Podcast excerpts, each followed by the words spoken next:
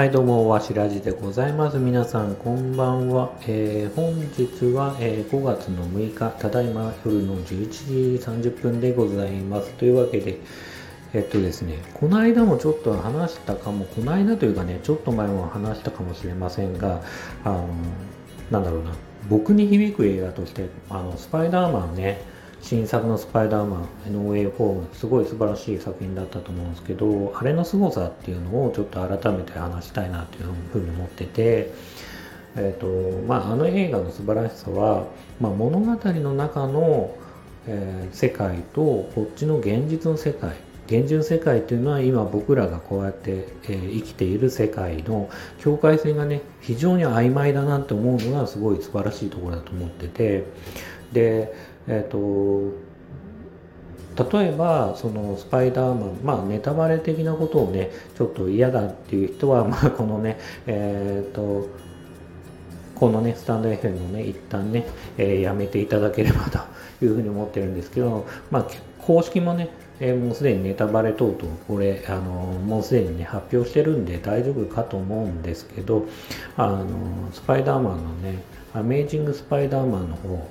えー、登場してで、まあ、あの作品っていうのは、まあ、2作目で終わっちゃって道半ば的にね、まあ、あんまり評判的にも、まあ、いまいちだったのか興行成績的にいまいちだったのか、まあ、そういうところもあって、まあ、道半ば的にね本当はもっと続けたかったと思うんですけどソニーの方もね、あの、まあ、終了してでそれが、あの、新作のねスパイダーマンの方で、まあ、達成されるというかね、あのー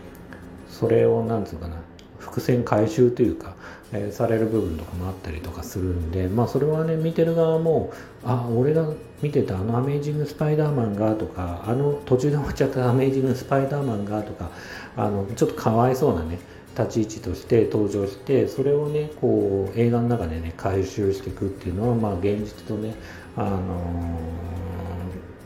このね物語の世界というのが非常にねこう曖昧に描かれてるんじゃないかなというふうに思っています。でまあね昨日か一昨日？昨日か。一昨日か、えー、見たあのドクター・ストレンジ、えー、マルチバース・オブ・マットネスもまあなんだろうな、まあ、あれ自体はマルチバースとしていろいろ描かれていますけどまあそれは何つうかな見てる側のこっちの世界もある意味一つのユニバースなんじゃないかまあマルチバースなんじゃないかと別宇宙なんじゃないかっていうのはまあねまあ言いたいのかもしれませんしまあそういう部分もあるのかなと思うんですけど例えば僕が言いたいのはその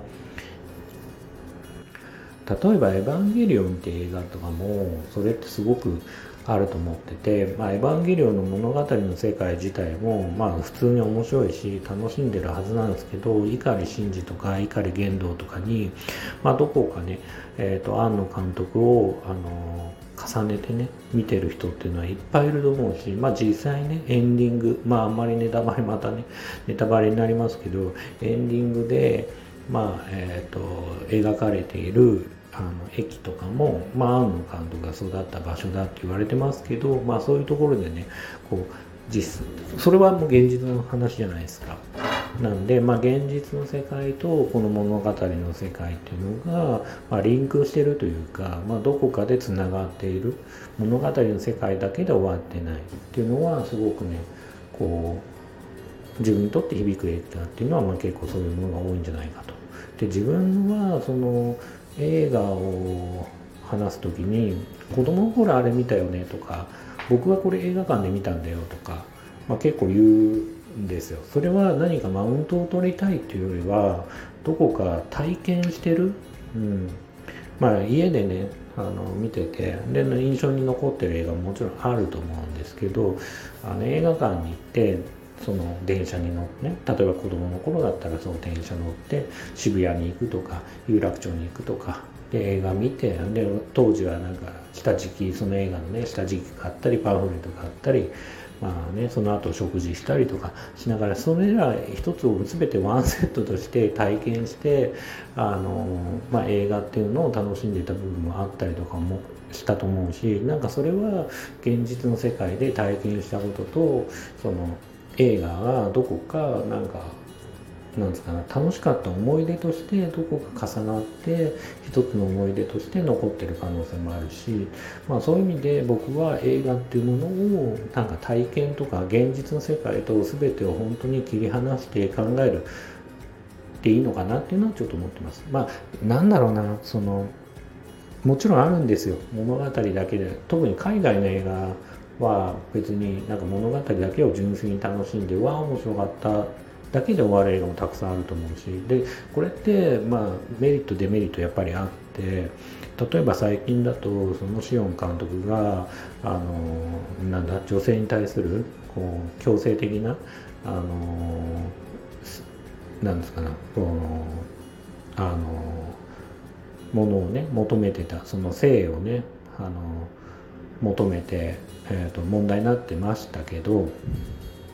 代打だがないっつってね、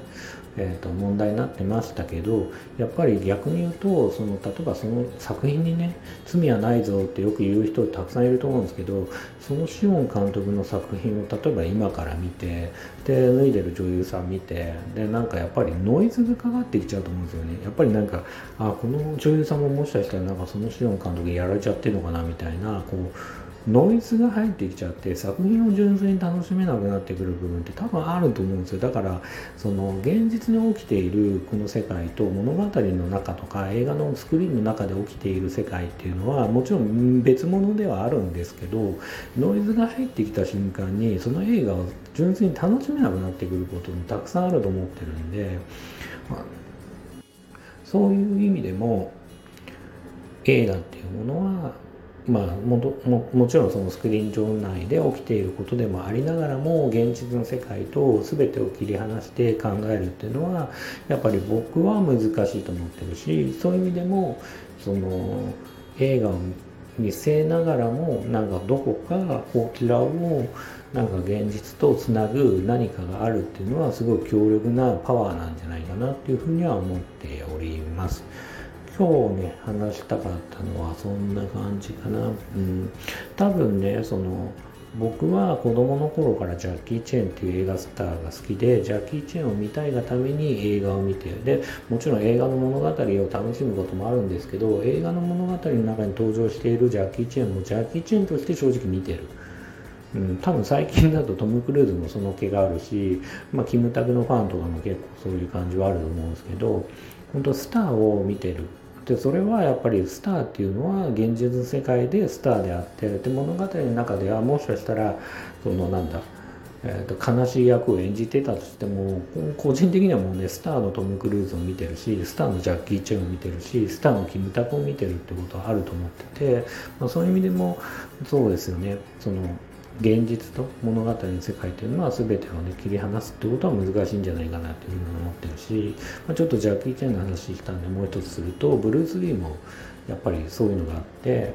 やっぱりブルース・リーのまあどの物語でもいいんですけどあのブルース・リーの作品を純粋に楽しんでると言いづらいですよね、うん、例えば「ドラゴン危機一発」見て本当に物語だけを素直に純粋に評価できるのかってあってでそれはやっぱりブルース・リーっていう人間その現実に生きているジーク運動をやってるブルース・リーをね亡くなっちゃった早く若くして亡くなっちゃった伝説であるブルース・リーを楽しんでるって意識は絶対もあると思ってるんで、まあ、そういう意味でもねこうなんだろういろんな映画がありながらもその現実と物語の中をこう曖昧にね見る映画っていうのがあってもいいのかなというふうには思っています。今日話したかったのはそんな感じですかね。というわけでね、えーとまあ、自分が思ういい映画っていうのは、まあ、そういうね現実の世界の思い出とワンセットでいろんなものその物語自体を楽しめるものっていうのも一つ魅力的な映画の楽しみ方じゃないかなっていうふうには思っております。というわけで本日は、えー、こんな感じで、えー、終わりにしたいと思います、えー、長々と聞いてくださってありがとうございました。それではまたおやすみなさい。